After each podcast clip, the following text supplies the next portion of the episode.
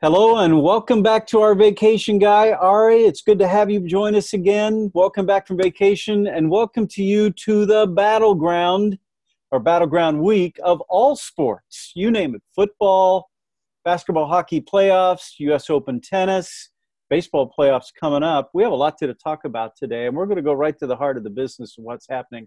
So, Ari, welcome back from your tour of the East Coast.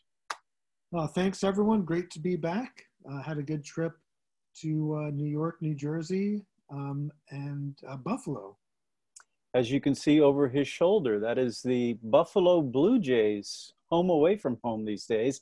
And Andrew, welcome back from the oven known as Southern California over the past couple of days. Unexpected oven. Yeah, yeah. Ari, you're a former SoCal, NorCal guy. We had 121 degrees, a record here in the valley uh, over the weekend. All right, but that's nothing compared to what we have ahead, guys, because uh, NFL is about to get underway, college football. NFL Thursday night, we have the defending Super Bowl Chiefs, uh, the champs taking on Texas. That's Mahomes against Watson.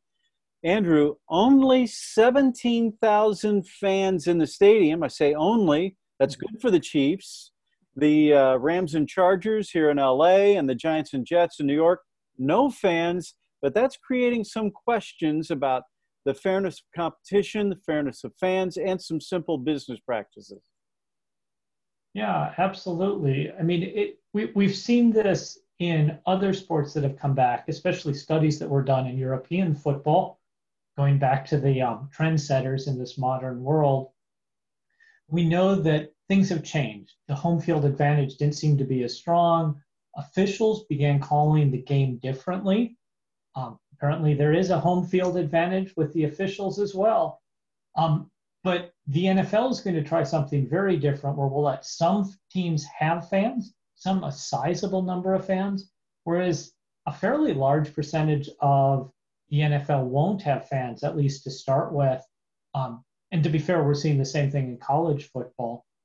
Um, yeah, this, so this leads to questions about that home field advantage, uh, money, of course.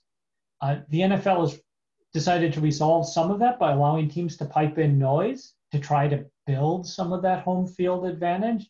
On the other hand, they're talking about what, limiting it to 70 decibels or something. Whereas in some of those domes, they were regularly getting to 115 decibels during games. So I don't know how well that's going to work. Well, you also talking about. Go ahead. I'm sorry. Please. No, well, but you also alluded to the business aspect, and I'm fascinated by this because when you think about analytics, we always think about sports analytics, but we don't think about the analytics that goes into driving the business of sports very often. And you have to think about the fan experience. And the simplest question is if I'm only letting 17,000 in, how am I picking those 17,000? I mean, I know the business answer is I pick the 17,000 that are the most valuable to me. But that raises an interesting question. A lot of those people are going to be clustered low and near the 50 yard line, but they can't all sit there, right? We still need social distancing. So now I'm going to begin telling people who pay a lot of money and have paid a lot of money for a very long time that they can get in, but they may have to sit in the end zone, they may have to sit in the second deck. How is that going to work? I mean, I won't want to have those conversations, to be perfectly honest. Um, so I think there's some real questions. Even how are you going to make those decisions and keep your fans happy? But we always try to get ahead of things. We were talking about what this is leading to. If we're talking about home field, we're talking about home field advantage, setting the line, sports betting, sports book, gaming, gambling, fantasy sports, all those things. But think of this Chiefs defending Super Bowl champs get 17,000 fans. The Hunt family owns the Chiefs. They really split residence but live in Dallas. The Dallas Cowboys may have 50% stadium capacity, which is going to be somewhere around 40,000 it appears. So there are some there are some business decisions to make there. Now, guys, this comes on the heels of and we started talking about this several weeks ago that when we got to this time leading up to baseball playoffs, hockey and basketball playoffs underway, the uh, the start of the football season, we knew that there would be critical issues with regards to sports betting. And uh, all right, I'm going to go back to Andrew again. Andrew, if we look back at the August, what did we learn? Well, we learned a, a number of things, right? But the most important was people were hungry for entertainment. People were willing to spend money. They're looking for outlets. But not only that, the the CEO for William Hill, which is uh, America's top sportsbook operator, called it a feast in August, that people were more than hungry for that. Now, that's not all that's going on because other aspects of that business are rolling out to get ready for the football. Canadian uh, football season. The Canadian gaming company The Score announced The Score Bet has launched a mobile app and mobile sports book in Colorado. That's a battleground state in the industry right now for gaming. Um, the same company did that in Monmouth Park in Jersey last year. The Scores app, get this, I didn't know this. The Scores app had the second most average monthly unique visitors in North America between December of 18 and February 2020 trailing only ESPN.com, and they're competing with FanDuel and DraftKings. Now, Ari, you've worked in audience measurement for a decade or so. Were you aware of the immersion of this Canadian gaming company that's doing very well here in the States? Yeah, yeah. So I worked in you know, audience measurement with uh, Nielsen and IRI. Um, but, you know, there, there's what's remarkable is there's huge players, uh, you know, in this gaming uh, you know, DraftKings, FanDuel, MGM, Caesars, uh, Entertainment, and then there's some like niche smaller players that that are up on the rise. So I, I was not as familiar with the uh, the Canadian one. Yeah, but you know, right there in your backyard in Chicago, the Cubs are now the official sports betting and fantasy partner with DraftKings. Deal 10 years, about $100 million, and a plan to put a location there on the Wrigley Field campus uh, a sports book there maybe within two years. Uh, Ari, your question is fair. I wonder what Pete Rose thinks about this. Yeah, and, and Pete Rose is a you know a two two pronged thing. One is you know he's been uh, you know there's the Hall of Fame, which is like a museum and education center. And then there's baseball, the ability to work to have a living, uh, you know, uh, in baseball itself. Um, so two different issues. Uh, you know, I have my own opinions, but you know, to the point where if you could see a parallel where um, you know somebody has accused or even found guilty of something, and then that something becomes mainstream, you know, you you know, at what point do you rescind it, um, uh, or do you you know keep something in, you know, and, and at this point, you know, I, I'll just give my opinion. I personally think Pete Rose should be in the Hall of Fame um, certainly for an educational perspective. You know, even if there's a, a, a section on him that says what he did, you know, you, people should learn about about his abilities. Uh, but you know, certainly it, it's uh, you know one of those things of you know betting on baseball is now being allowed and on the facilities of the stadium itself. You know, really should open up some soul searching around the game. Well, keep in mind the Dodgers have already announced plans for a sportsbook at Dodger Stadium. And keep in mind the Wizard Cap, Wizards, Caps, and Mystics already have a temporary sports book in their arena. Now, there's a cautionary tale, and we love to talk about analytics and the business of the, uh, of the business because it often tells us where we're going and where we've been. So, StubHub is that cautionary tale and uh, Andrew, they have some very angry customers, and there's a big civil uh, business about to spring, a civil suit business that is springing up around the company. Oh, yeah, absolutely. I mean, I think at this point, most people have heard of StubHub. Many people have probably purchased tickets through StubHub. Um, I think the really relevant thing here is that a lot of teams began using StubHub to manage season ticket holders and allow their season ticket holders to resell tickets easily.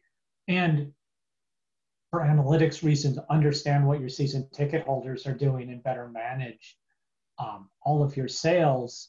Um, but the challenge, of course, is that in March, when everything shut down, um, all the games shut down, StubHub had sold tickets for those games.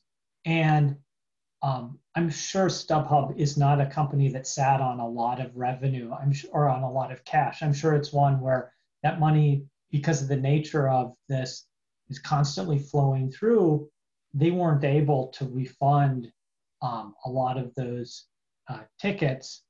And so they weren't re- issuing refunds, they were giving credits that could be used later. Um, and they ended up with six class action lawsuits um, that looks like it's going to be merged into one large one. Um, again, going back because a lot of teams were using StubHub to manage this. Major League Baseball's been named in this as well. Um, they're not the only one, right? There are other organizations that do the same thing. Um, Vivid Seat, SeatGeek as well, that have similar problems. Um, this is a really interesting thing. I mean, I don't know what fans are going to do. Are people going to go back to StubHub next year or the year after when we're allowed in? Does it open it up for someone else to come in? Um, right? I mean, Ticketmaster plays in the same place, but Ticketmaster has maybe even more of a toxic reputation than StubHub does for other reasons. Um, I don't know, but I don't see teams wanting to go away from this ability and honestly, fans love that ability that, hey, I want to go to a game tonight. I can go to my phone. I can find all of the tickets. I can decide how much I want to spend. I can buy my ticket right there on my phone, potentially even on my way to the game. It's really interesting. We may not have to wait till next year to find that out either. Uh, I've read some NFL organizations are looking at getting past the first two to three weeks and then reevaluating can they have, you know, let's take the Chiefs where it can 17% or 17,000. Can they get up to 25? Can they stair step up to 40? At what point can they can they really begin to open that up? So we're talking about sports betting. We're talking about fantasy sports. Um, let's look back at the Kentucky Derby over uh, over the weekend. Uh, betting on the Derby down by half from last year's record amount wagered um, Churchill Downs reported uh, 79 million bet in the uh, parimutuel pool in this year's race. Last year set a record 165 million. Um, William Hill, the bookmaker, reported that 8% of the money wagered on its sports books backed Authentic to win. That's um, a surprise, to say the least. People would think the opposite would be the case, that given mobile or any kind of mobile app, mobile betting, that it would have blown up, that there had been a, a thirst or a demand for it, as opposed to a cutoff and and there no fans whatsoever. Although there were fans there, you could see them, but uh, uh, that that was a surprise to the industry for sure. Uh, not only the result that uh, Authentic uh, uh, held off Tiz the Law down the stretch, which was a dramatic TV, but that as well. Now, and we're going to stay with our, our gambling, sports betting, and uh, fantasy sports. Guys, over the weekend, and here's on an online version of the traditional World Series of Poker in Las Vegas. There were oh, nearly 6,000 entries, $5,000 buy in, and it created a $27.5 million pool prize, the largest in online poker history.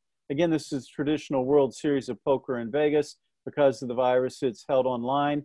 I'm going to see, I'll, I'll take a crack at these names. Stoyan Mindashev of, of uh, Bulgaria won just under $4 million, 3.9. And then the second, Wangling Zhao of uh, China won 2.7 million. A couple of Americans, Tyler Rugger, uh, uh, finished third and fourth. Now, guys, Andrew, what do we make of this? The Derby, not at so much online poker blows up? Yeah, I, I think there's a couple different things, and I, I'm really surprised by the Derby numbers. I expected because right we know gambling has been going insane, insane, right? William Hill talked about how insane August was. We've seen it over and over again. But at the same time, we're also seeing something about sports out of season. I, I wonder if that's part of it. People don't associate uh, Labor Day weekend with the Derby. And so were there people who just literally missed it? People who would vote, who would have bet on it and just missed it. Um, it's also a very crowded calendar right now. We talked about this a couple months ago that what was going to happen when all of the sports are back, um, what gets lost. So yeah, I, I wonder if that may explain part of it. We know the NBA ratings are down people don't seem to be as interested in watching NBA basketball in the summer. Derby may have fit into the same place. And we can't forget that the gambling juggernaut starts Thursday night, right? I mean, how many people are taking their entertainment money and they're just pushing it into the NFL? Um, right. That could be part of it. Good call. ESPN.com modeled the NFL season, uh, all 269 games. What they say uh, on ESPN.com, uh, 20,000 simulations. And in the uh, Super Bowl, they like uh, the Chiefs repeating in a blowout game in a lopsided Super Bowl over the Cowboys is returned to Super Bowl past, where it's not a game at all. More so, get the shrimp and chicken fingers early, right, guys? Yeah. Um, and then the fantasy rankings uh, already, uh, just before we begin on Thursday, with the juggernaut, as you say, Christian McCaffrey, the Panthers, the number one fantasy player, and then three other guys ranked just behind them Saquon Barkley, Ezekiel Elliott and Dalvin Cook, the three running backs. All right. College football, even more uncertain because of the wide variety of social factors they're dealing with. Three SEC teams have had to cancel practice uh, Tennessee, Auburn, and Vandy. Uh, the Big 12's already postponed a couple of games TCU, SMU, and Oklahoma State's home opener coming up against Tulsa but more than half of the FBS teams are still planning to play. And Ari, if we're to learn from what Andrew's taught us about Bundesliga and European soccer, and if we're to learn from what's happened so far in Major League Baseball, what can we expect in the college football season? Um, so, so there are different ways to do it where it's effective and ways to do it not effective. Um, you know, baseball had some issues at first, um, but has seemed to stabilize. Uh, you know, football is the combination of traveling, being college players who like to party and break curfew, and um, being more of a contact sport. Um, so that like the in game itself, um, you know, I on my tour went to Rutgers, went to Princeton, went to University of Buffalo, you know, campuses with tens of thousands of people usually were all uh, online. So it was, it was, pretty wild to see that emptiness. But, you know, in terms of sports, um, you know, keeping fans out or minimal, if, if none at all, um, keeping players and, and girlfriends and families separate is, you know, probably more of a challenge in college. Um, you know, they're not making tens of millions of dollars uh, that could be at stake if um, you know they, they violate curfew. Um, so it's it's really just going to be a matter of uh, uh, discipline and playing to empty stadiums to have have a chance. All right, let's talk about the baseball playoffs coming up. Uh, less than 20 games left. If the season ended today, Ari's favorite team and New York's favorite team, which is to say the team that's over Ari's shoulder, the Buffalo Jays. Think of that, guys. How does that roll off the tongue? They're in the playoffs. So are the Padres, ending a 13 year playoff drought. So are the White Sox, ending an 11 year drought. They're tied for the AL Central lead right now. The Giants and Marlins are in as the last two seeds in the National League. But uh, that's what's going to be fun over the next three weeks. Is uh, there are four teams right behind them within two games of the eighth-seeded Marlins. So this should be a, a really interesting. Now, Ari, I'm going to ask you a quick question. The mm-hmm. rhythm of the season makes sense to to to us, right? I mean, we're in the industry. Do you have that understanding of urgency right now of three weeks left in the season? Yeah, it's it's kind of a dichotomy. I've seen some teams that are kind of assured to make it that are pacing themselves probably as they should to avoid like injury or overusing pitchers. Um, but but when you look at like the 16 playoff teams, you know the bottom number 16 has like an 85% chance of making it. Then there's a huge drop off to the Orioles of an 18% chance. So it's you know except for a few teams, you basically know if you're in it or not. Yeah, and now we're talking about that's uh, the eighth seed would be the Yankees if the playoffs started today in the American League. Uh, not so concerned with that would be the Dodgers. They've had the best 40 game record or uh, 30 wins, 10 losses.